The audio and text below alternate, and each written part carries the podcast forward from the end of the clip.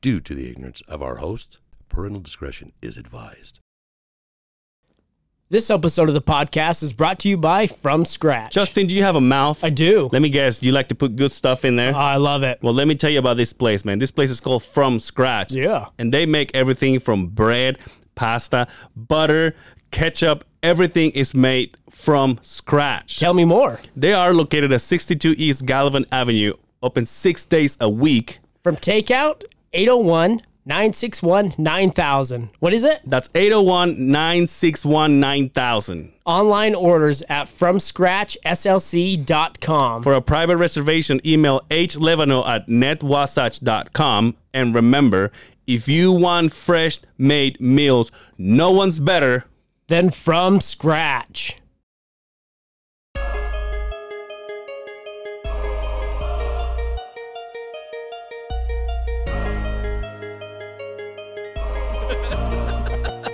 Welcome back to the other side of the beehive.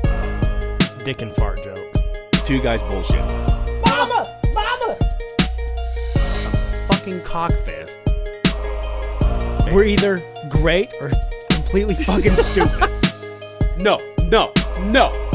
my feet are up, my legs are spread, and you're looking at the starfish. yeah, fuck it. Just blow load. Apparently, I had the wrong idea about cock ring. Let me take a shit on your chest, too. I mean, I would be one of those chicks that is like an okay body and a busted face. Latin cum tastes like horchata. Welcome, everybody.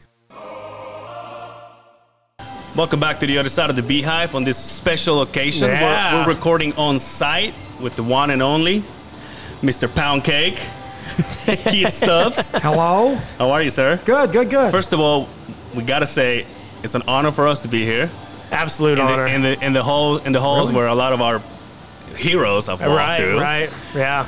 Um, how are you? First of all, I'm good, man. Just trying to get through the whole uh, COVID thing. Yeah. It's been brutal for all of us, Right. for everyone. It's been brutal for us too, man. It's been a it's been a butt whipping, but we're trying to pull it together and Yeah. keep it going. But uh, never expected anything like this. Right. I don't think any, Right. any no one did, right? But Right. it's it's been brutal. But Yeah. We're piecing it back together. We're trying to bring in great shows. I think the audiences Yeah. have enjoyed the Right. shows. yeah, Even though it's a little weird, Right. right? Right. I mean, we can be honest. The Yeah. masks are Oh, weird. yeah. Everything's weird. Yeah. We've uh, we've been at a few shows since you guys have, you know, been Adapt. through the struggle, adapted, right? to Say. And uh, first and foremost, we can't say how much we appreciate you Yeah. struggling through and uh, basically bringing some laugh to everybody. We love coming here. So it's Well, uh, thanks, it's guys. been Yeah. absolutely outstanding. First things first. Uh, one of the reasons why we're here, one of the reasons why we we we as a podcast we needed to sit down with you is once again our heroes, whether it's Schaub, Rogan, Nikki Glaser, Bert Kreischer, Callen, they all talk highly about you. Really? Yeah. Only hear And- good and- things. And, and for us to be like, wait, that guy is just around the corner, right? like we can literally like I, I did not know that I, it was gonna be this easy to just say hey can we please? And then you were kind kind enough to say you guys want to do it here we're like yes! Yeah. we have to. It was outstanding. because the first time that we met I said no we have a studio over here. We're not like a garage podcast you know what I mean? Like, we're legit. And it's like okay. And then I went home and I thought about it. I'm like wait I should have had a V8 Yeah. I'm like you should do it there it's Right. freaking awesome Yeah, yeah. I don't mind that you do it here. And my schedule's a little weird, so it's kind of hard for me to go No. to other places. I spend a lot of time here at Wiseguys. Yeah. Right. So this works out. Hopefully, it works out for you guys. Oh, we appreciate Oh, yeah. you having us. Hope This the is a- good. Is the audio good? is the audio good It's amazing. this is a dream come true. If I'm being honest. As far as a podcast, uh, we uh, we're kind of in, influenced by comedians, and uh, to be sitting here with, especially we were, he said. We only hear good stuff from whoever Yeah. it is. N- nobody's had anything but amazing stuff to say about you, and I think that's that's a, that's awesome. Well, I'll tell you what, we, we do try hard, and we've been doing it a long time. And you know, I toured for a long time, so I kind of know what I like and what I don't like, and what I, I try to put myself in the position of these comics since I've done my share of comedy, and Right. I, I feel like I know what they want for the most part, and we try to deliver it. So even before I decided to open a comedy club, I I knew in my mind what I liked and what I didn't like. I tried to deliver that and then hopefully it's well received by the talent. Right. And if you get the talent, then you're in business. Right. And it takes a long time to get to the point where there's trust with the comedians Right. and with the different agents and the managers and the comedians that haven't even been here, but the chit chat that goes on. You really have to build that Right. and and respect that. You know, one thing that I do that um, a lot of times is, you know, a lot of comics. Well, well, well, there's people that go, well, is he nice? Is this person nice? Like, yeah, they're all nice. Every- honestly, everybody's nice, but everybody's got their own thing. When Right. they come here, they may have just left L.A. or New York or wherever they Yeah. live, and there may be things going on in their lives like we all have. Right. So if they come here and they're not ready to slap everyone on the back and say how you doing, I understand that. I get Right, that because yeah. they're, they're just like us. Right. I think a lot of time when you see someone like that, you think, oh, they should be grateful to be here. It's like, well, may- maybe. I'll give you an example. Dice. Oh yeah. We had Dice here. It was years ago. Years ago. I had him here two different times, and I got to tell you, nice as can be, Yeah. great, legend as Yeah, we all right. know. And there were a couple people that said to me, they go, "Well, he doesn't seem, you know, that happy. He doesn't seem like he's like he even wants to do this." I go, "Look, man. If I used to play Madison Square Garden, like sell it out way before right. Burr and these guys, you know, and this guy's legendary when he was selling out for multiple nights, and now he's here in West Valley because that was the Yeah, location at right. the time, performing at Wiseguys. I- I'd be a little, I'd be trying to work that out too. Right. I, I would be trying to figure out, mm-hmm. man, what happened? What's going on? Right. Not that he didn't enjoy himself, and not that we didn't enjoy having him because we did. But sometimes there are people that go, well, what's his problem? Well, I'll tell you what his problem could be. Yeah. It could be that he used to spell, spell sell out Madison Square Yeah. Garden, and now he's here on a Wednesday Right. night. Yeah, absolutely. Just trying to West fill up the Life is what happens. That's exactly right. And he and honest to goodness, he could not have been nicer, and he was funny as can be. Yeah. Wow. Oh, that's great. Well, to hear. let me let me take it back a little bit. Um, you were born in South Carolina, um, 1960, Yeah, I'm old. January 12th, That's which is my my, birth- mother's birthday, by the way. That's your mother's? That's my mother's birthday. Uh, She's my- from 63, though. Okay, my birthday, and it's also the birthday of Howard Stern. Oh, wow. It's the birthday of uh, Zack De La Rocha, from, from uh, Rage Against the Rage, Machine. yeah. La Rosa, right? Rush Limbaugh, Oh, wow. and Kirstie Alley. Yeah, Oh, I'm my mama would be Quite happy the, to quite the group there, Yeah, right? yeah, I know it's weird. I just remember all the people who were born the Do same you have day one of those me. calendars that has Yeah. famous people's birthday? Actually, I looked it up. It's embarrassing, but I did. I looked it up. I wanted to find out. Well, who shares my birthday? So, Right. so let's let's let's get a little bit into what what baked the cake. Okay. The pound cake. Okay. Right. Um, All right. So you started in uh, South Carolina, like I said, and you were in uh, selling peepholes Yeah. We love that story, door, by the door to door, which is basically like selling puppies to the Humane Society. Am I right? Well, I didn't. I didn't do that in South Carolina. I was born in South Carolina, raised in South Carolina, but I did the peepholes in California. Oh, okay. Yeah, peepholes, and I tell you, it's a great way to make dough because because I was like in this weird part of my life, and I just wanted to hustle some cash. Right. And in California, you, you know, there's different things you can do if you're aggressive to make some money. That's legal, right? Right, You're not going to get in right. trouble. so I would get these, like, buy a bag of, like.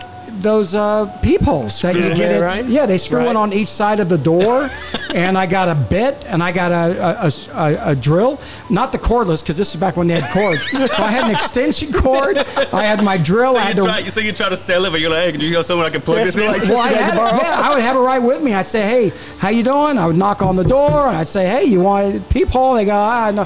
So you know, if you had a peephole, you'd know not to answer the door. And I would say that, and generally they would laugh, not all the time, but gen- and they would go, "Yes, it's twenty five bucks." Let's go. I can do it right now. Be done in five minutes. Yeah. So that's what I did. And I would try to sell six a day. That was like my goal so I could walk around with 150 bucks in my pocket. Right. I was younger than I am now, but Yeah, yeah. uh, that was that was the deal. So How disappointed were you when you walked up to the door? You all see the people. You son of a bitch. Ah, I already sold it to. Somebody beat me. I tell you what happened. One time I was uh, at in this neighborhood. This was in Riverside, California. If Yeah. you've been down there, it was in Riverside, and it was kind of a fancy house. They had like the two doors, you know, not just the one door like most of us have at our house, but the big double doors. And this lady said, "Yeah, let's do it." And I took the drill and put it in the door. and it split the whole door. Oh split, no. And so I so I pressed reverse and I got it. I didn't say a thing. I just laughed because it. Oh, Oh man. Well, so being the fifth or seventh kids, if I'm not mistaken. Yep. Was there uh, any pressure on you trying to be somebody? Was I- I'm guessing you have uh, five older uh, or four older Yeah. uh, siblings, plus your father was in the military. Is that Yeah, what it yeah. is? Uh-huh. Was there any pressure of you for you to say? I don't know how young you were when you decided to be a comedian, but was there a pressure for you to be like, I gotta be somebody, do something with, Well, with my you life? know, uh, our family, we're workers, man. My family worked, my mom worked, my dad worked. They, I mean, they work. They, they were just workers. We came from a town called Biddensville, South Carolina, which is tiny, uh, kind of a mill town. That's where we started. My dad got in the Air Force, and we traveled around a little bit. But there were nine of us in the family, and it was difficult. But no one was lazy. Everybody was a Yeah. worker. So I learned to work hard when I was young. As far as doing comedy, when I was in high school, I kind of I enjoyed comedy mm-hmm. and I was a fan of comedy, but I wasn't doing comedy. But I was kind of out like if there were events at school, I was the guy that would get the laugh generally, Right. hopefully.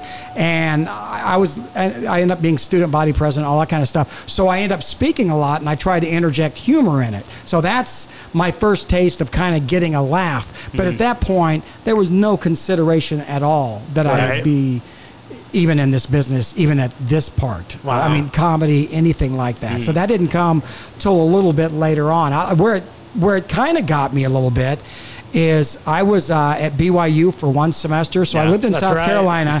I came out to BYU, and there was a talent contest, hmm. and I was broke. Had you was- ever been to Utah before? Uh, yeah, I'd been a couple times, but there was a talent contest. And I was broke as can be, man. so I needed some dough, and there was prize money, right? So I thought, okay, I'm gonna go up there. So I went up and I did impressions. Oh, so I did an impression of this was back, you know, Yeah, yeah. early. Oh, this was like '79. Before you guys were born, probably. Uh, And I was doing impressions of like Muhammad Ali and Richard Nixon and uh, and that type because they were topical Yeah, then. yeah, yeah. Right, now, you'd roll your eyes, say, you "Don't know who they are." but I did that, and I got second place. Wow. And I won some cash. Enough gas money to get back home? Well, no, I, I was like, okay, this this is all This right. could be something. And it, there was so that was like an endorsement, kind Mm-hmm. of, where hey, this guy's not horrible. He was better than the other, and it wasn't a comedy competition. It was talent. So there were piano players and singers, and they were very good. But I somehow a guy spinning 30 plates, you're all, son of a bitch. How am I going to beat that? So, also, um, because I, you know, I do some Google on you. Oh, okay, You know I mean? I, I've, I've, been, I've been watching you sleep too. Okay. I don't know if you know this. Uh, f- for a regular person, you became a, a stockbroker, yeah, and for a regular person, somebody would say, "Well, I've made it, right? Like I'm done."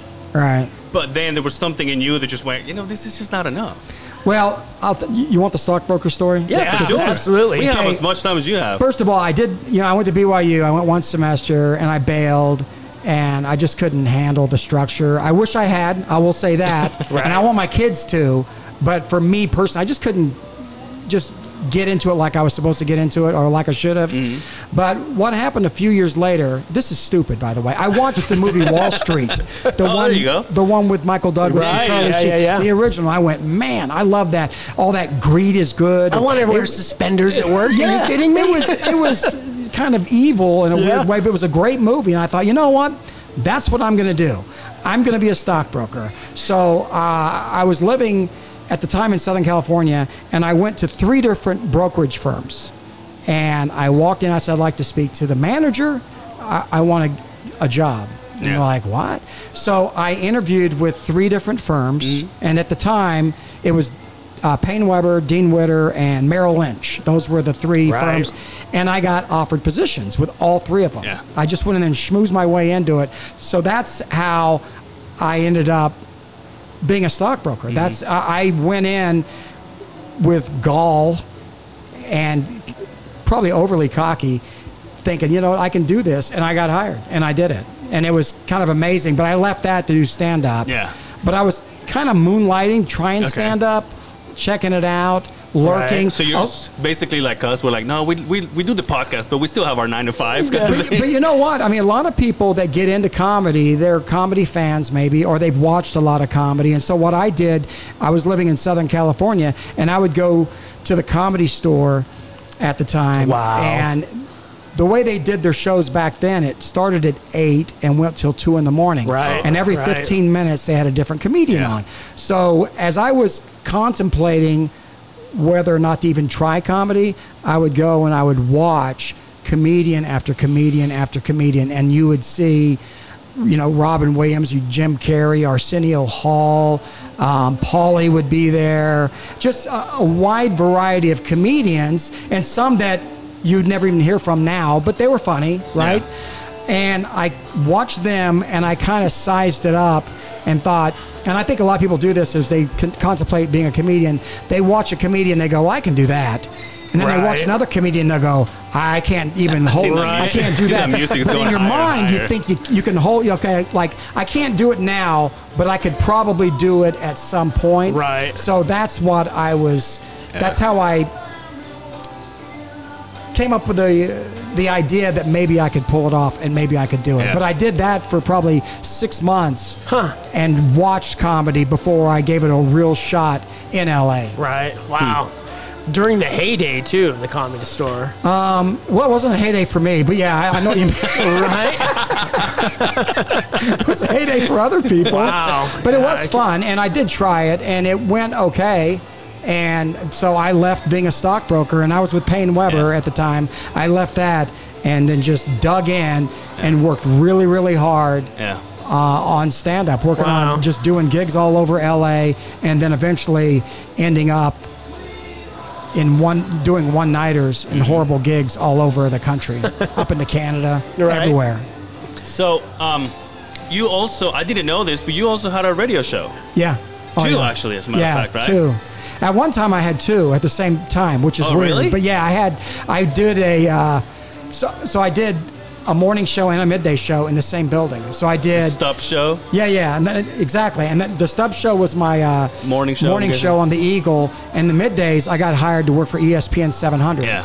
So I had my own midday sports show. So I had like an hour between the two. That was a lot of radio. Wow. But I liked it. It was fun, Right. man. I enjoyed it, man. Huh. But it's still, but it's, but comedy still was still that thing that got you away from it, or, or would you still have it if it was if it was Still your do choice? radio, you mean? No, would you still have it?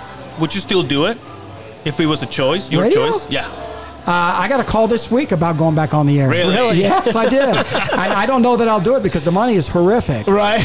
Like for a while when I was on the radio, that for just a minute the money was nuts. Not not as nuts as it was back in the day, but it was pretty good. right. And then you know, every's, everything's changed. There's this stuff. There's Right, podcasts. yeah. Yeah, there's, see, Yeah. there's options.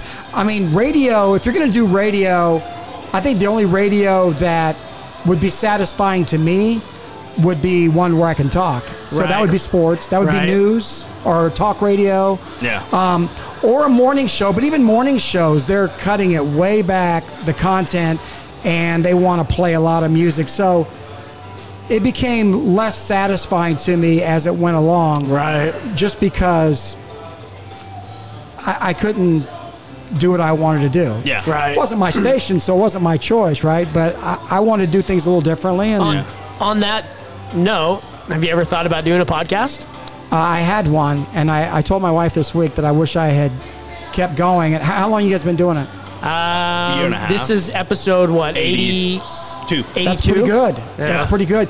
You know, I think part of the key to the whole thing with podcasts is just sticking to it. It's not easy to. Yeah, we haven't we haven't missed one Haven't week. missed that right? yet. Yeah. who, who's the who's the boss? Like not, not the boss, but who who pushes and says no, we need to get this done. Is there one person? It, it or you comes guys down to both of us. You know what? We both. It was an idea that we bullshitted about watching fights at my house. Right. A, a love for podcasts and comedy, and then it was like, well, I got an idea, and it just started that way, and it just built and built and built, Yeah. and here we are now. What we do, what we do have done, uh, luckily for us, that we've been in the same page, is we we have decided to grow it slowly, but also at a fast pace. Like Right. we, in less than a year, we had a studio. We got out of away from his house. We did it in my basement for a while. That didn't work out. You guys rent a space over here? Yeah, just uh, out behind the The gateway. Ar- Do you know uh, the Utah Arts Alliance? Yeah, yeah, yeah.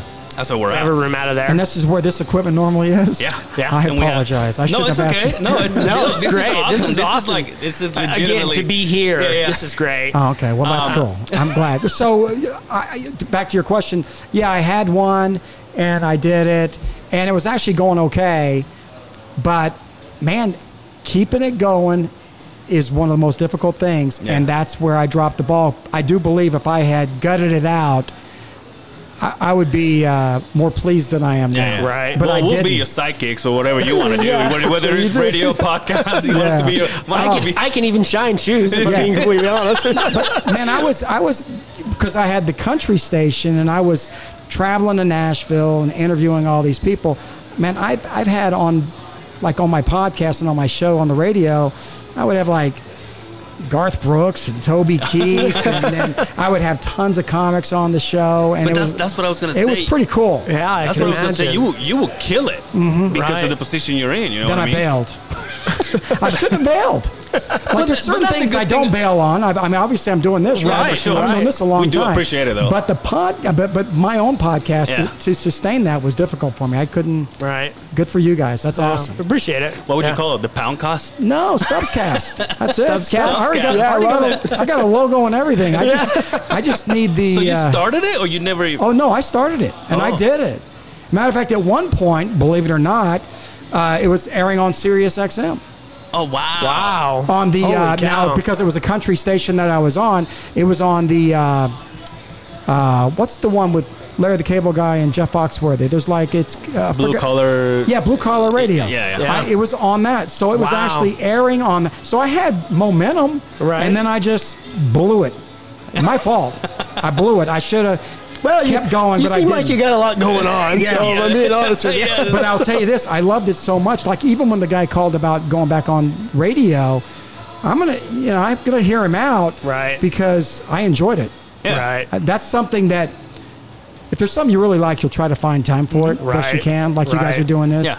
Uh, and that's kind of how I feel about maybe getting back into radio. But if the money is embarrassing, which it probably would be, uh, then the odds of me doing it, and I'm not saying I'm worth more. I'm just telling you that's where the market is Yeah. now. Right. It's just not. Well, if we know, if we notice that it doesn't happen, we're like, well, they couldn't pay him enough. well, and once again, I'm not even asking for more, much money because Yeah. I, I would like to do it. You gotta 'Cause make if- it worth my time. Yeah, but if I had a producer, then maybe I could double dip and do the podcast and do radio at the Ah, same yeah, time. yeah. And that's one thing that I was Well, that's- doing. that's that what that, I that helped me. We have, uh, I think, uh, 106.7. They're doing the radio show, and they they basically Building a podcast They, build off of they do it into well. a podcast too. Same with uh, 101.1 or whatever it is. Yeah. The rock Okay, station. yeah, they, yeah, they yeah. still have the same. Those so guys they, are good guys. do it, yeah.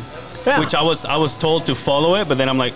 Well, I just heard this on the radio. so, you want me to do both? But sometimes you miss not stuff and commercials, then no you want to hear it again or you want to The beauty for the of first the time. so- Get to it when you can. Yeah. Right. Right. So let me take you back into uh, comedy a little bit. Has comedy evolved in this uh, things that I know you're a clean comic, but have you noticed that uh, comedy has changed a little because of the stuff that you can't say anymore? Um, I will tell you, it, it's weird right now. Yeah. And by the way, I work clean by choice, Yeah, and yeah. it's not like this conscious thing. Other than, I will say this: I've got kids, and I want my kids to be able to see me perform. Yeah, and. Right. And this is not to do. Look, obviously, look at who I book. I book Oh yeah, for sure. across the board, so it's not like We I feel like I'm. see Mark Yeah, we Norman a saw couple Mark Normand. ago. and I love Mark, and I love all these Yeah. guys. But I'm just telling you from my personal where I am and my sensibility, that works for me. I will tell you this: I don't have to, no matter what audience I perform for, I don't have to change any of my style. Right. I don't have to go, oh boy, what am I going to do? Right. Because I'm already doing what I'm going to do. Yeah. That doesn't make me better than anyone else. I'm just saying, for me, that's what Isn't it more challenging to be a clean comic? Um, I think it's just challenging being funny. Right. I, mean, I, I wouldn't even want to break it in that because there's clean comics or people that are cleaner and they're really really funny, and then Well, there's some other of the- comics that are just clean- so great. The, you know, the, the clean comics that I know, they're they're beasts. I mean, the- you got Seinfeld, you got uh, oh, like Gaffigan and Yeah, Jim Gaffigan, you got Gaffigan. the, what was that other guy, the Italian guy that was uh, Oh, the- M- Maniscalco? Maniscalco, Yeah. yeah, Yeah, he's Maniscalco. It's like killing it's just you know, it's just, I mean, But it's it's different strokes for different folks. But back to your question, it, it's tougher now. I think um, people are weird now. Like they they get offended, and now they have a voice. And I don't think everyone should have a voice, to be honest Right. with you. Um, they're on Twitter or whatever, and they want to destroy you or question or try to tag your joke or whatever they want to do. And um, I don't like I don't like it at all because you're being second guessed on everything. Now I don't mind being second guessed by the audience and what I when I'm performing and what I say by that is not them saying anything. Right. I can tell. I can tell by the silence Yeah. that maybe I need to switch up what I'm doing or rewrite the joke or get rid of the joke Yeah. or whatever it is. But right now things are weird. Things are too weird. Right. It's it's disturbing. Everyone's out to get yeah and um, some of it's probably deserved yeah, Right. and other is not so Yeah. at all. And it makes it very difficult. You know, when Mark was here this past couple weeks ago, Mark Normand, we, we talked a lot about that oh, because he's funny as can be, as Yeah. funny as anyone out there. But he has some stuff, and he'll he'll he'll talk about absolutely Yeah, yeah. anything. Yeah. Well, and we of course, if you do podcast, that, so yeah, and if you do that, you're going to have someone that's gonna that it that's gonna it's gonna rub them the wrong way or set them off Mm-hmm. or whatever, and that's fine. But we don't need to hear that you're set off about Don't, it. Yeah. don't, Either lis- like don't it- listen to it then. Oh, yeah, right? or don't. Yeah, but you don't have to try to destroy someone or muzzle someone because you did not like a joke, Right. and that's ridiculous. And I have situations, and it doesn't happen often, but situations here when someone is offended by a joke, Mm. and then they want to yell at someone. So of course I'm the one that they want to yell Yeah. at here at Wiseguys, and my answer for them is to them is well different strokes for different folks Right. this is what they do. It's easy to research every comedian Mm-hmm. You chose because pay. YouTube's there, and and if you know if they gripe or, or too much, I just give them their money back. yeah, Right. Because comedy, unfortunately, isn't for everybody. Because Yeah. some people have no sense of humor or they don't want to have a sense of humor, and that's fine. But it's Right. truly not for everyone. So I'm the guy that has to take the bullet out here when a comedian crosses the line according to the customer. Right. Not Right. my line, Yeah, but whatever their line happens to be. Right. tagging along with that, what you just said, comedy is not for everybody. Can a person who wants to be a comedian can do it? Is it something you're born with? Is it something you learn? Is the is the funny guy in the group? Is he able to do? No, no, that that doesn't always work that Okay. way. I mean, I happen to be the funny guy at my school, but that is, I mean, obviously, look, I'm selling nachos now, so what do I know? But uh, you know, I've seen a lot of comedy here over the years, wise guy, and I will never tell a comedian, don't do it, don't try it, don't continue, don't pursue it, because there are a good number of comedians that I saw when they first started, and in my mind, I'm like, man, this is going to be, if you gut this out, it's going to be rough because, and then they find their voice, then it clicks, and then they get going. So I would never tell someone, don't do this, or you can't do this, or Right. you, I mean, if they do something horrible on stage, that's one thing. Uh, but I'm talking about material wise. I give people the benefit of the doubt because it does take a while, and it may never manifest itself. They may, may never get funny, right? But wh- who's it for me to say, especially at open mics, Mm-hmm. that someone isn't ever going to make it, or they Right. should stop even trying to do it? Right. Right. So what kind of uh, what kind of talk did you have with Normand? Or is it is it just every every comedian that comes here says, hey, just you know, these are like a kind of a mellow audience, or No, I, I- he does this. He does this thing. We were just talking in general terms Okay. because we have a lot of friends that have, uh, you know, that are they, they get in trouble from time to time for different things, and we kind of talk about that yeah, subject.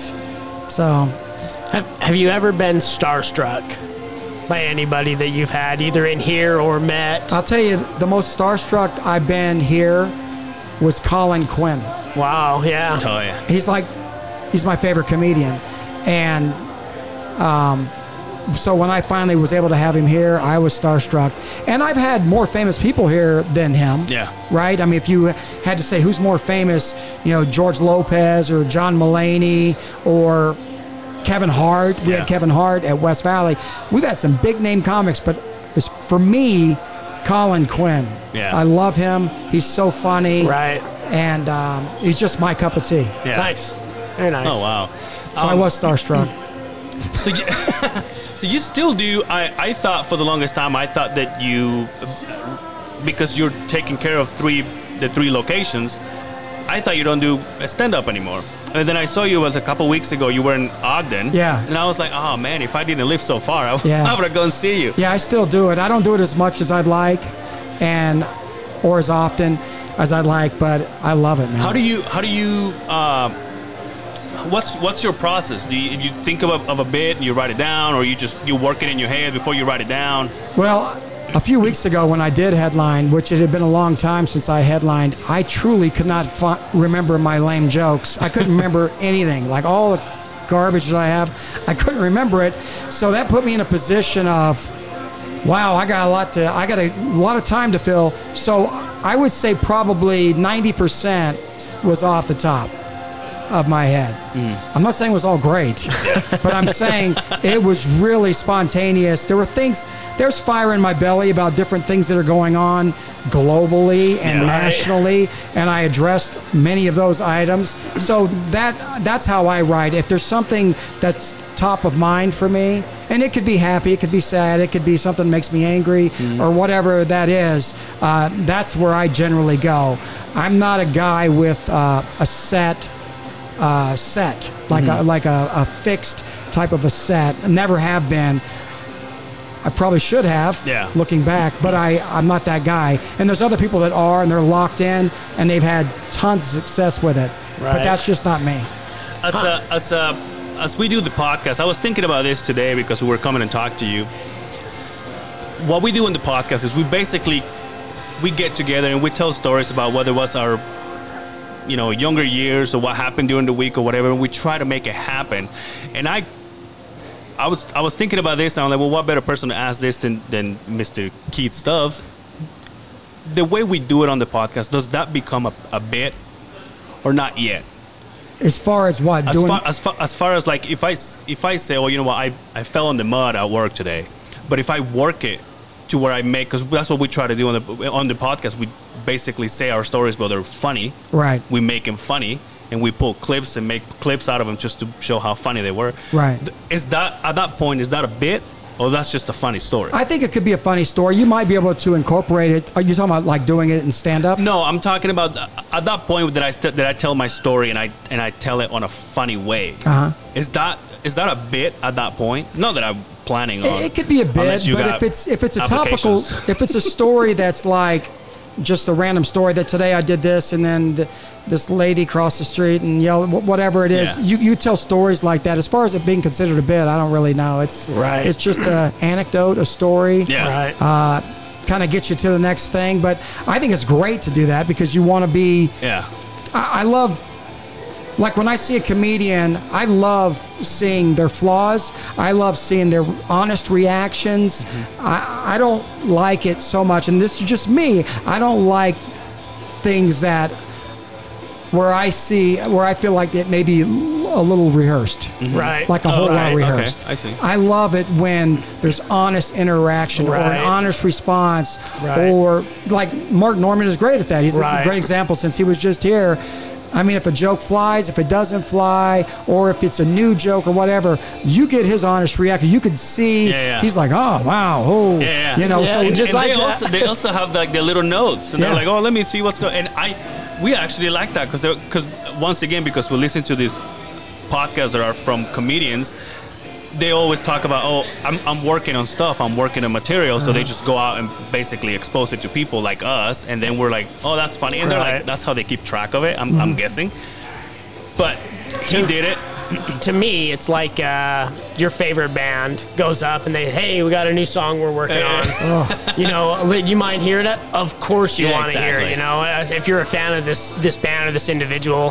So to hear it, a lot of people might. Uh, to me, I think that's great. You know, you're hearing the the the birth of something that could be great. That's So- the creative process. Right. So- And uh, boy, I tell you, there's nothing like having a joke, something you thought about, and you've kind of worked it out and have it hit. Boy, when it hits, there's no better feeling than that. And it'll probably,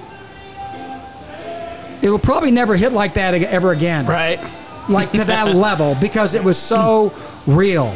And there was so much at stake because you didn't know if it was really going to get a laugh or if it was going to work. So when you deliver it, you are delivering with all you have. Right. And I believe that over time, many comedians, and not all, um, but it, the joke loses just a touch of what it had that first time. Mm-hmm. Because that first time usually is like the best time. It may get funnier or you may have more punchlines added later on, but that first time that you hit it, Right. because you're. You don't know if it's going to work either. Yeah. Like when you know a joke's going to work, I think you kind of take your foot off the gas a little bit because you go, "Oh, I got this. Yeah, right. Here's my next five minutes. It's all going to hit." So you take it off a little bit. You're not giving that same yeah. Gusto. Does that make sense? No, Yeah, absolutely. Yeah, for sure. when was uh, when was the last time you bombed? Um, oh, never. Oh, wow. No, no, no, no, no, no. I'm trying to think. No, I've bombed so many times. I've had the worst gigs you've ever seen in your life. I've had worst circumstances. Uh, it's been a while since I bomb bombed. I've had situations. Well, I'll, I'll tell you this. I'll, I'll tell you my most recent one. I uh, did a gig. It was a private gig for a big company here in, in Utah, and it was at the Little America Okay. is where it was It and it was in this banquet room. So they have this big banquet room, and right before I was going to go on, and I was back there with the guy who books it, who's a big politician guy. So they honored these employees for their length of service. So I was in the back. They're going, okay, so now we're going to honor these people who worked here for 45 years, and everyone who worked for 45 years stood Right. up and gave them a round of applause, and they gave them a little gift. And then people have worked here 40 years, so went all the way down. Then five years, you get whatever. So they did that, and it was kind of, it felt to me like it was sucking the life out of the room, but whatever. and the next thing that happened, they said, before we get going, we need to do a moment of silence. And they said the guy's name, and his oh. family was there. Oh, no. And the guy was killed about a week before this. Oh, oh no. So the family's there. It's it's heart wrenching. It's a horrible thing, and everyone's feeling horrible. and I'm in the back And then you next to out, "Let's try to have a good Mike, and I go, I go, Mike, please tell me that I'm not up next. Please tell me this. is Welcome to the stage. and he goes, and he said, "That's exactly what's happening." oh man. And I said, okay. And I said, well, I've done this before because I've had that happen probably five or six times over the years. Right. That type of thing. Yeah. And I went up and did, hey, how's everybody? And just, Crickets. oh, it was brutal. So it was brutal. And I was supposed to do 45, and I think I did like 25 minutes. Oh, man. I bailed. I couldn't get out there quick enough. It was horrible. But I got paid. It was one of those gigs that I got paid more money, like some of my top paying gigs of my life. That was one of them. And that was Private one of gigs, the, and, you know. I earned every nickel of that. That was a horrible gig. it was set up horribly, and I got paid. And there's other gigs you do. You go, man, I would do this for free. Yeah. But you're not getting paid for the good gigs. You're getting paid for the crap. Oh. So I got paid for the crap Nice. gig. Right. Also, a fun story to tell after all said and done. But it, was, it was tough. And, and know what's weird? They thought the show was great. Oh. The people after, oh, that was great. I'm like, oh, you this is think- miserable. Do you think you were harder on yourself just because the environment you walked no, into? no, they were overly nice. I was, it was as bad as anything, and I know that I'm right. I look, I don't have laugh ears. Laugh ears is when comics they think they're hearing laughter and they're not. Oh, We call them laugh ears. So Oh, if someone thinks, hey, I just killed, it's like, No, not really. Uh, no, no. Those we call those laugh ears. I don't. I do not have laugh ears. So I hear when, when it's silent, buddy. I hear the silence. Wow. I know what's going on. So these people said that it was great. It's like, nah, man. No dice. I know it wasn't, but thank you for being kind. yeah. So you have three locations, right? West Yeah. Valley, downtown, and Ogden. West uh, Jordan. West Jordan. Yeah, yeah. What was the first one you opened? Well, it's it's really a long story, but the first club I opened was in 1996 in Ogden, and it was called Laughs. Laughs, right? See, I, And- I had been to Laughs yeah. back back in the '90s. Way back then, yeah. I was I was obsessed with a com- uh, comedian, uh, Jim Dunlap, rest in peace. Um, and he used to go there every so often. Um, Jim, Jim Dunlap, Vic Dunlap. Vic, excuse me, it's been Vic. twenty something years. Oh, he put the little fake things in his eyeballs. Yeah. He was great.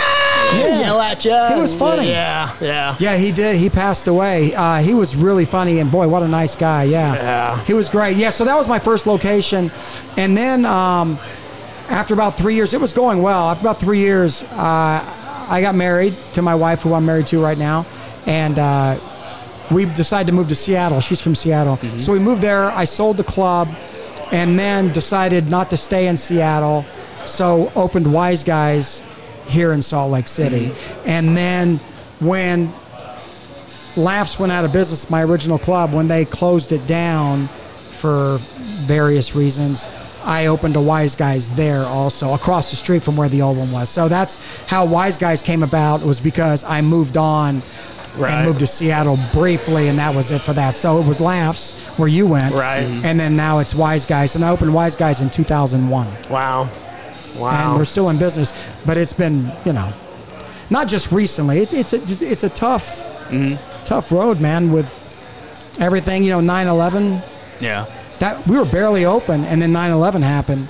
It's like, oh man, Oh, and no yeah, one knew what that's was going to happen right. in the world, right? Yeah, Remember that's all- right. remember how Remember that? They was? shut everything down. Yeah. That's right. I remember uh, after 9/11 happened. I think it was uh, about a week after that. I remember that uh, iconic uh, episode on uh, SNL when they had the mayor and they said, and the mayor's like, I, "We want you guys to." Uh, I guess I guess it was Giuliani, right? Yeah. And then he's Yeah. like, "We want you guys to open and." and and the producer was like, "Well, can we be funny?" And he's like, "Absolutely, you guys can be like, we need that. We need to, you know, we need to, Right. You know, But get- there was a keep point going." back then. I do remember that it was like we'll never laugh again. Right. It's never going to happen. No one will ever laugh again. And it's like, well, we ended up, and then there was that feeling at the beginning of the pandemic too. It was Right. like, is this is anything ever going to be funny? It's like, oh yeah, there's plenty. And how soon is too soon? It's like, Yeah. Right. Well, I know one thing: comics. There's no such thing as too soon. Right. The audience. That's Yes. where you run into your the blowback.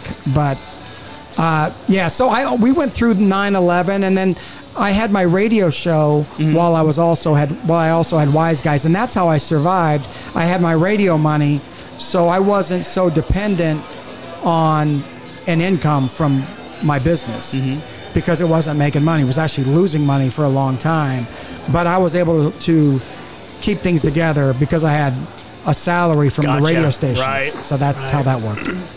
Yeah, it's funny how uh, we go. 'cause nobody knows exactly what what the club goes through when it comes like something like the pandemic, for example. Ugh. And then um, you get to.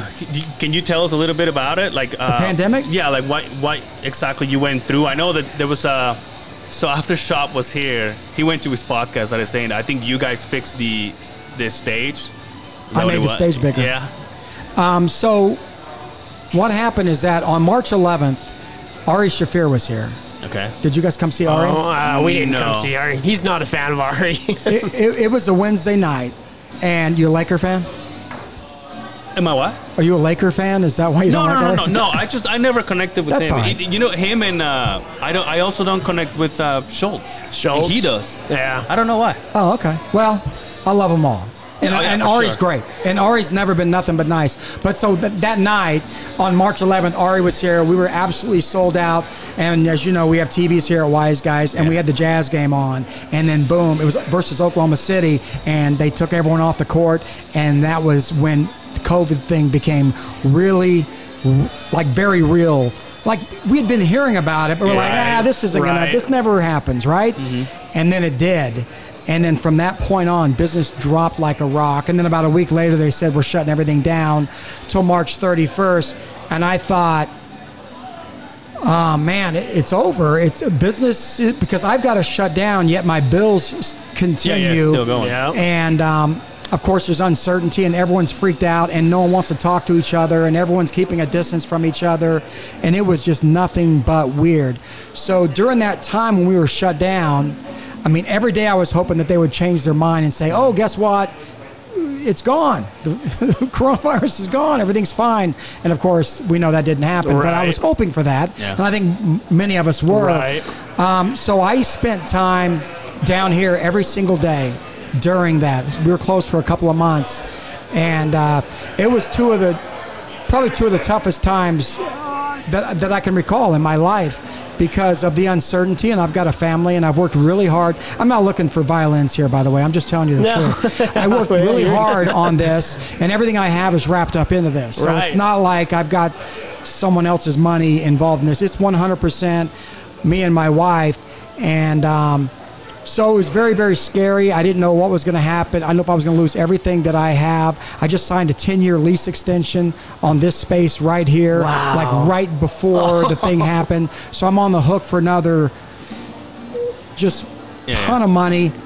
So I came down every day, and one of the first things I did is I made the stage bigger, and I expanded the stage because I always thought the stage was a little small any, anyway. Mm-hmm. And then with the COVID, I wanted to make sure the comedians had more distance space. between them and where the audience is. So I hauled wood in the back of my Subaru from Home Depot, and I added to the stage and made other improvements at all three locations as I was hoping for a restart. And I did not know when that was going to be, but I had to do it daily because it was it was killing me. This was killing me. It was it was not easy. Wow! I brought it down. I'm sorry to bring it down, but that's, No, no, that's no, it's absolutely amazing. We true. It's to hear like- about it. that- That's what- that we actually like to hear that kind of stuff because you don't get to hear that on a regular. Oh, you know it what was I mean? so tough. And then so even when we were allowed to open up, the first weekend that we opened, we had a comedian here named Bent Washburn who's very funny, and he lives out in D.C. Mm-hmm. area. And boy, there was nothing weirder than that because Oh, he's wow. a great comic. But the people that did come to the show, you remember what it was like when you could first be around people? How Oh, yeah. tentative everyone was and Right. fearful and don't Yeah. kill me, right? I'm going to die. Remember all that? Well, that's what it was like. And now Yeah. try to do a comedy show in that environment. Yeah. Everyone's spread out and thinking, you know, not even knowing what we know now. Right. Which it's still, it's still here, but I feel like we know more Right. than we did then. And man, it was just nothing but weird. It's gotten better as we go along, Right. but it's been very difficult. if you if you had to do so after so you've done TV, you've done uh, radio, you're a businessman, you've done stand up, uh, stockbroker or whatever. if, if you had to do Door-to-door salesman. if Yeah. people seller, if you had to do one thing, if somebody says, "Hey, you you know you're doing too much," just one thing, what would it be? Stand up. Stand up, No doubt about it. really. Nice. Easy. Easy. So That's yeah. would- That's no no doubt. I get more joy out of performing than I do anything, hmm. and that's why I enjoyed radio. I believe because I wasn't doing a ton of comedy, but I felt like when I was doing radio, I was at least communicating and trying to tell stories and be interesting, and I, I enjoyed it. I enjoyed that interaction. So even radio or a podcast is a nice a nice way to connect with people, even if it's not stand up. It's different than stand up, but it's also really good. But no doubt about it, Yeah. stand up is my, it, it would be my passion. If there was a way for me to do that and not have to do the other things, mm-hmm. that's what I would do. But unfortunately, the people have spoken. And no one cares about my stand-up, so I'll just focus on. Uh, I'll just focus on the nachos. by the way, you guys have some bomb Oh, ass. he will uh, not shut up about the pretzel. Oh yeah, the I went to the pretzel's good. podcast and I'm like, I had two plates last time we were here. Did you? Did you have so the? good. Did you have the beer cheese or the other cheese? I don't know what it was. It's they good, just though. brought me a cheese, but it was like I'm like I'm getting. I think we were also a little a little happy. We were like, the I'm getting another one. wings, the food's outstanding here. Wow, outstanding I, I think it's pretty good too. Yeah. I, I, I've been to a lot of comedy clubs, and I didn't want our food to be horrible. Yeah, yeah. But this also isn't Ruth's Chris Steakhouse. I do know Right. that. So when I get people that complain about, well, this food is uh, so-so, I go, yeah, but how was the comedy? Because that's what we do. Right. That's what we sell, right? It's like, yeah, I, I, we have food. Now, if you hate the comedy, then to be honest with you, it's probably on you also.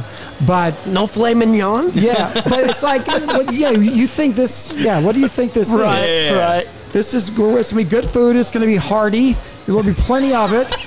It'll be good. It's not gonna be great. I never said the food was great, but the comedy's great. That's that's Right. what we do. So some people need to bring it down a notch. Right. But most people do enjoy the food. Right.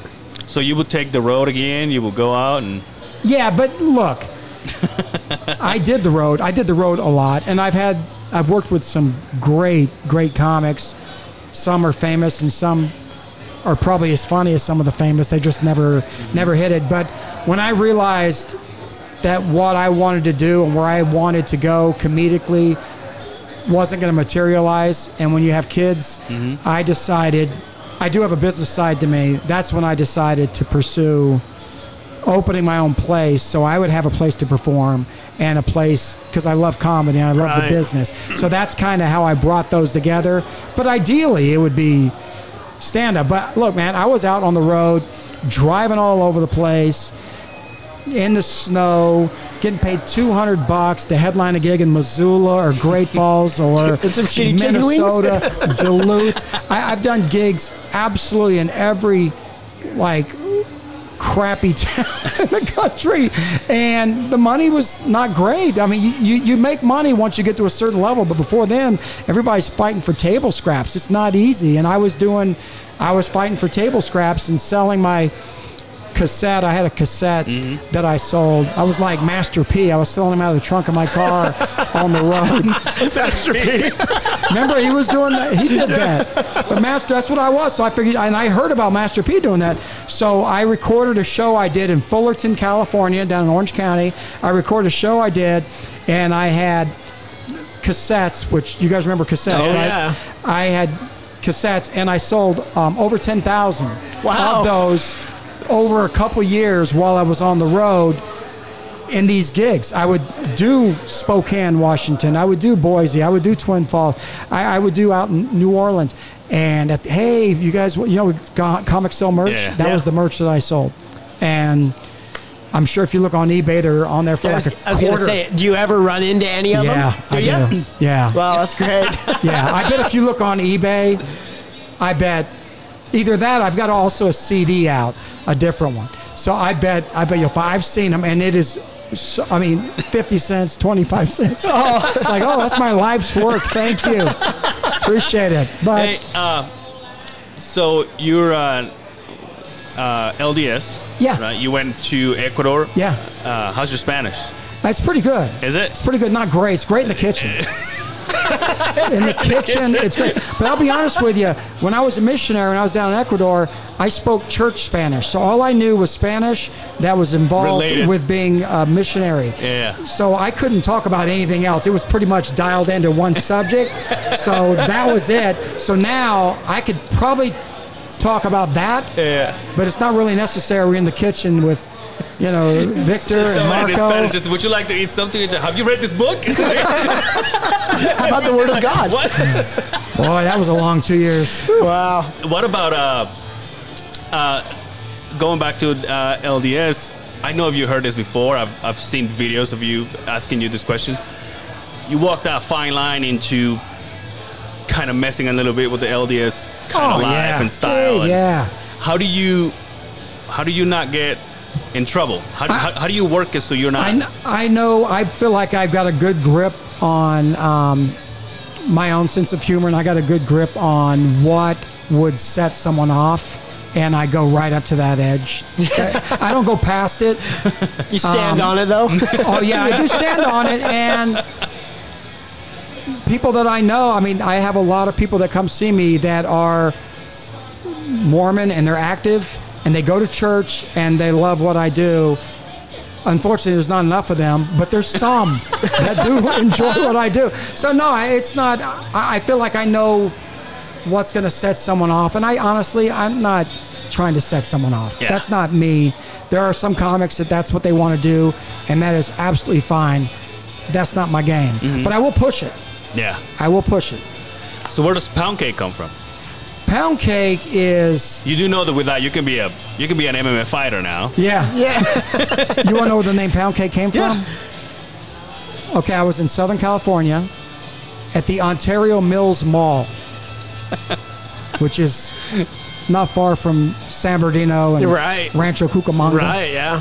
I was in there with my daughter, Megan, and we were sitting in the food. This is a stupid story, by the way.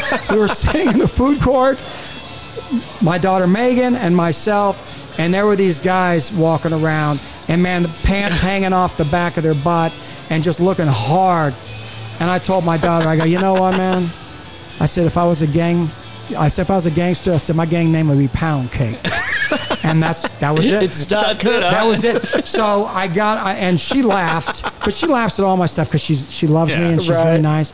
But I thought that, that She might bu- she buys that- your CDs and That stuff. might be something, right? So uh, the next time on stage, I was doing something. I go, I'm pound cake, and it, it kind of stuck. So I would talk about it from time to time, and the name kind of stuck a little bit. But that's that's truly where it came from. Not That's much really- of a that's story. it, huh? That is it. That's the whole thing. That's great. people, what's up, pound cake? it's like okay. you really go by it? Not really, No, right? no, it's no, just no, a, no, no, no, no, no, I don't go by. I mean, know what I go by. welcome, Yeah. ladies and gentlemen. Yeah, Pound cake. pound Who? cake.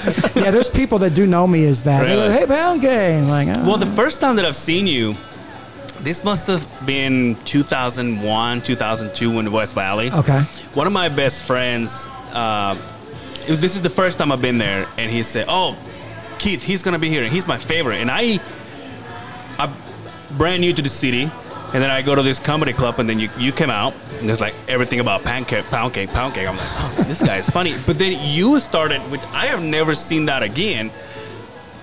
You started making comedy out of something. I think you were making comedy out of just a comment like I mean, I don't want to take your bit away, but you were like, did you imagine being an egg in the fridge? Oh, yeah. And then you just went off on that, and I was just like, Yeah. that is like the simplest Yeah, thing to think weird. about, and yet it is so funny. Yeah, that, that was where I do remember that. There was a phase. It was one of my phases. You go through phases in comedy, I guess. I did. So you didn't do that anymore? Like, I think uh, you don't, you don't take no, that kind of a bit. Like when I performed a couple weeks ago. No, I didn't. I don't do anything You're past like the that. at all. food phase, right? Well, I, I'm, it's like I, I'm not saying I may not go back to it, but no, I I don't do that anymore. I think you just kind of, and I think a lot of comics, once again, not all, but a lot of comics, you kind of evolve. It's like, hey, this guy's not the same as he was 10 years ago. It's like, well, thank goodness. yeah. right. Thank goodness he's evolving some and not the same, the same thing. Everybody, right. you hope gets better mm. Right. the more they perform. But there are people that get worse the more they perform, Oh, wow. and that's sad. Yeah. That is sad when you go, wow, I remember when that cat was funny. Yeah. And now it's just, Just, and pun- I don't think it's my opinion. I just think it's like something happened. Maybe they, just punching it in and yeah, or maybe, yeah, they stopped writing. Yeah. They stopped caring. They're kind of on autopilot, maybe. Right. I, or I don't know. Or maybe didn't keep up with where life is. Is, is comedy something you you retire from, or is something you always have? Is something, I mean, you probably just do less of? Well, you know, I don't think a lot of people want to see old people on stage. I think that What do you mean? Look at Carlin.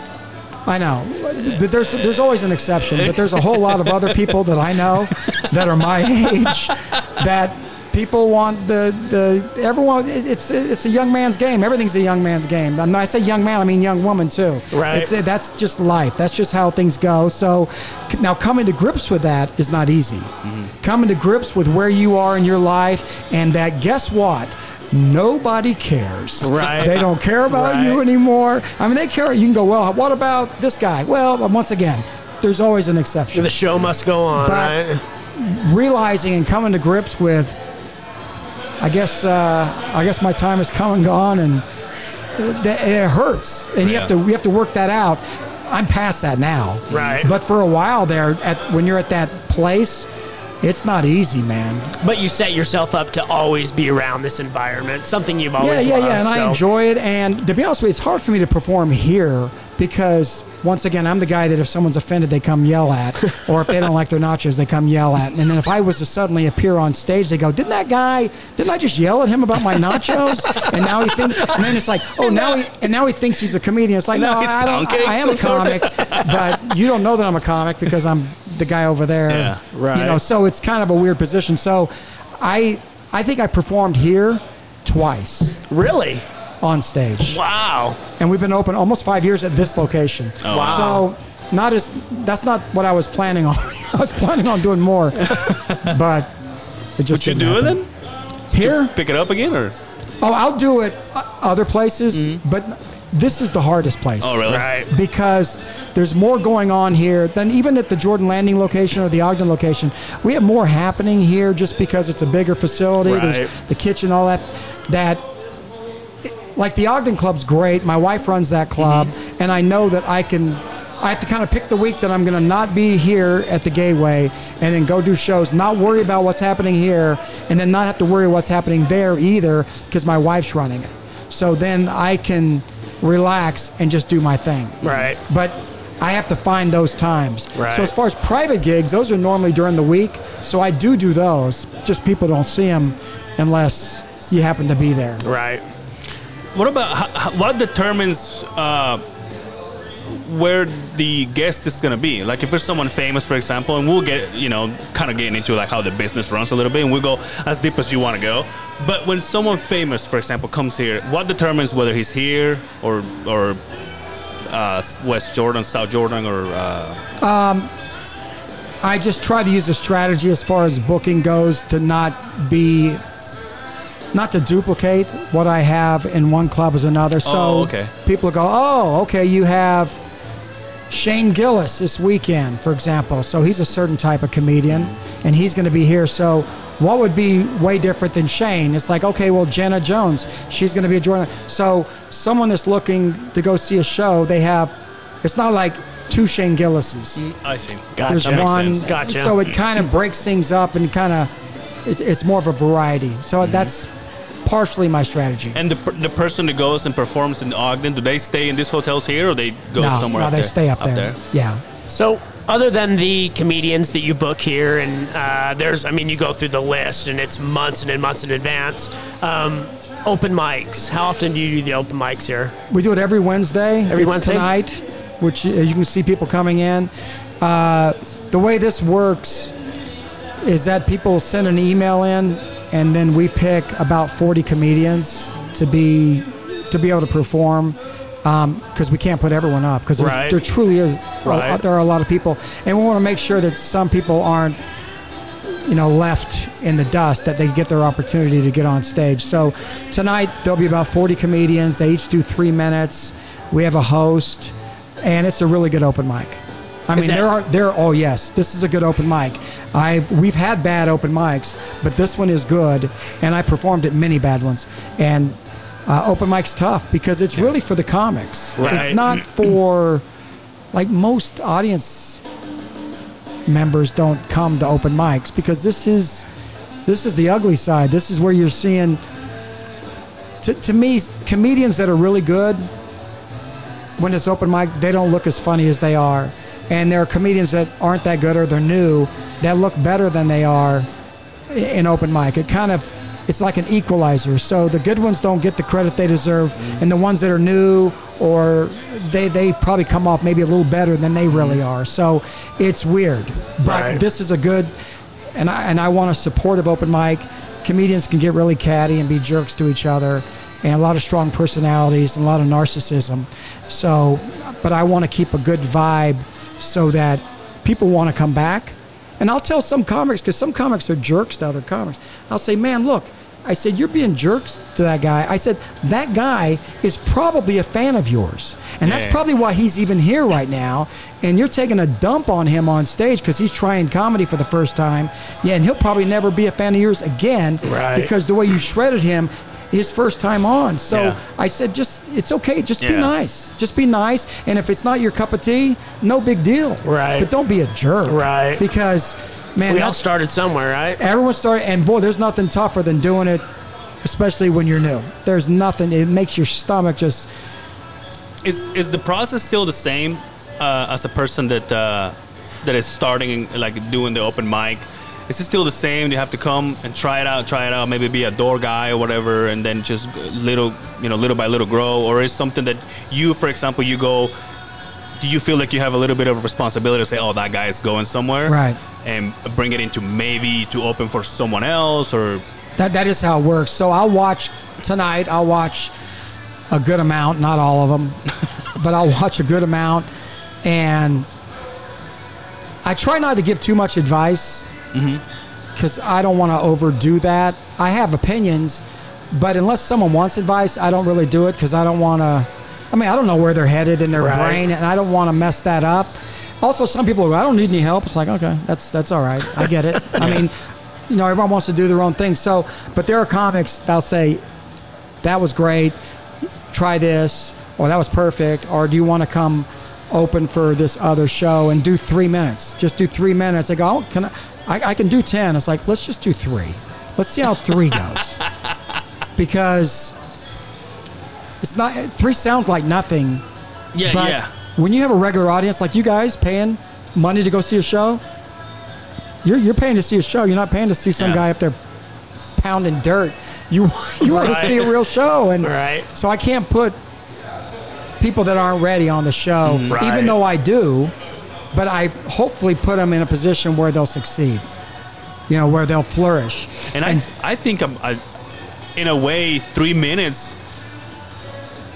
It'll be more of a nerve-wracking kind of situation than, than ten minutes, right? Because if you know that you're bombing, you say, "Well, I have this many jokes that I can cover this with." But if you only have three minutes, you have to put your best stuff. And if you, out of your ten minutes, you have to decide, "Oh, this is better than this." Yeah. So I think, to me, like if you tell me, "Go do three minutes," to me that's more. I'm, I'll get more nervous than for you say, "Oh, you got ten. Go ahead and do ten minutes." Yeah, there's people though that that they want to do. Well, people need to get to know me. It take. I'm a storyteller. This is what I'll hear.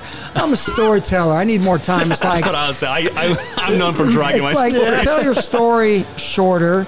grab the punchlines, put those in there, and and let's go. Because what I'll also tell comedians, like open mic is very. It's a good open mic. People are very supportive for the most part. An audience on the weekend does not care who you are. Right. They just want to laugh. They are not your friend. And I'll tell these guys, they want to hear it, but I'll say, these people do not know you. They don't care who you are, and they are not your friends. Open mic, you got people being supportive and clapping, which is good, which is a, a good environment. But the regular shows, those people don't care. So you better go up and get them done. And if you think that you're going to get the same response you got at open mic, you'll be surprised. You probably won't. So you better go up, be a pro, and, and knock it out. Because these people, that's what this is their Saturday night. This is their Friday night. Their expectations are higher than they are for open mic. Right. Have you, without saying names, obviously, have you banned somebody ever? No. No. No. there's people that I don't like, but Do they know? Um, We're not. We, I'm just. No, you they- don't have to say names. Just. I don't. No, I don't. I don't say. I really don't get involved in that stuff. Yeah. I really don't. There's people that will be here tonight. That'll be people that, you know. But it, once again, who am I to judge? It's mm-hmm. different. stri- I let them go up, but I probably won't put them on other shows, mm. like some of the bigger shows that I have coming in. right. Hmm. You have. Uh, there's an interview that I saw of you saying you opened for uh, Joan Rivers. Mm-hmm. We have a picture of Joan Rivers here in Pryor and Garland. Uh, Carlin, sorry. Uh, what are the uh, the other legends that they're not here with us anymore that you've opened for? I opened for Gaffigan. He's still. Well, he's still he's here. still alive. You know what people that have died that I've opened for? Yeah. Joan. That's probably it. Joan Gaffigan, salt. I opened for Salt-N-Pepa. Okay, but now, so living legends. So Gaffigan. Oh yeah, a lot of yeah, the legend, living. Like I opened for a lot of country artists because I was doing oh, really? country radio. So I've done oh. big rodeo comedy type things, and you know, I opened for Salt-N-Pepa in Sacramento. That was horrific. That, could not, that could not have gone worse. Wow. and this was during Shoop. This was this was '94, something like that. This was this was that. This was hockey jerseys. Oh yeah. This was Spinderella. and what happened? I was in Sacramento, and I was headlining the comedy club there. And at the Cal Expo in Sacramento, they were doing a big music festival headlined by Salt-N-Pepa. and Pepper. And Teddy Riley and Blackstreet were on the show, and Jean A. And remember Tag Team? Whoop, there it is. Yeah. Oh, yeah. They were on the show, and they opened and closed with the same song. That's how bad that was. They had, they, I think they had two songs, and they did three, and two of them were the same.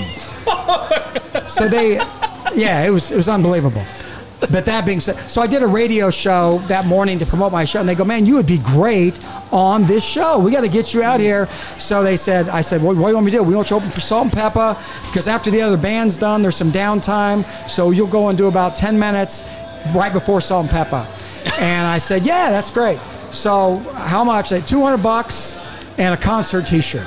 So I go, done deal. Middle of the afternoon, two hundred bucks, uh, salt and pepper tour T-shirt, and they introduced me, and I've got pictures. The, um, a friend of mine was backstage taking pictures of me on as I was walking out onto the stage, and there were people doing the big thumbs down as I was walking out to the. So I did not have a chance before I even did my first joke. I was getting boo. So I, I got through it. I didn't do ten cake minutes. I did like two minutes. Oh, really? I, I bet I did two. And Still got pay though. yeah, but you know what? I would rather you keep the money and me not have to work that out. Right. Because, boy, you got the stink of a bad show on you until you Oh man. have another show. Yeah. Until you can kind of cleanse the palate with a new one. That one just weighs on your soul. And it was it was horrible. Wow. All I did was I would do a joke, it would get no laughter, like zero laughter. And then I would say, Hey, you guys excited about seeing Salt Pepper? Salt Pepper's here. They're in the house. Salt Pepper's in the house. Yeah, yeah. And people cheer. And then I would go back into some of my horrible material, get nothing.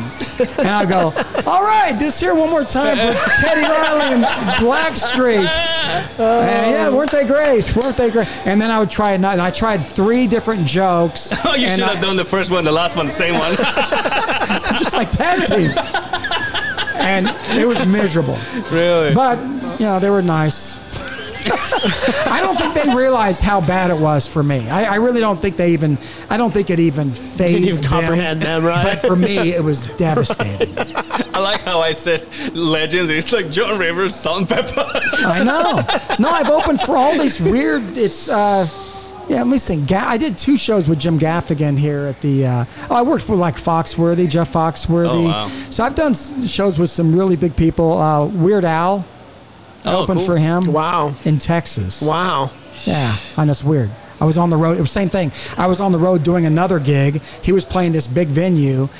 He needed an opener. You say they called playing, me. I thought you were gonna say accordion. Yeah. No, but I walked out, and there I was. There I was with uh, Mr. Weird Al. He was great. He was Wow. fun. You must have a bunch of stories and Yeah. dirt on people. It's a weird life, Wow. Weird That's life. amazing. but it's good. well, listen, man. I don't know how much time you have, but I do have something for you. Holy smokes! Look. there it is. Yeah. That's my. So uh, I know you signed every single one of them, but did I sign this one? but you probably signed all of them. The cake. but I, Golly, look at me. but I want to need you to say something for us, and this is gonna stay in our studio. Great. We this all- is we, crazy. We just have a. Can you tell us a little bit about this, or funny stories, or no, you know, no? Okay, well, no. not really. But it was.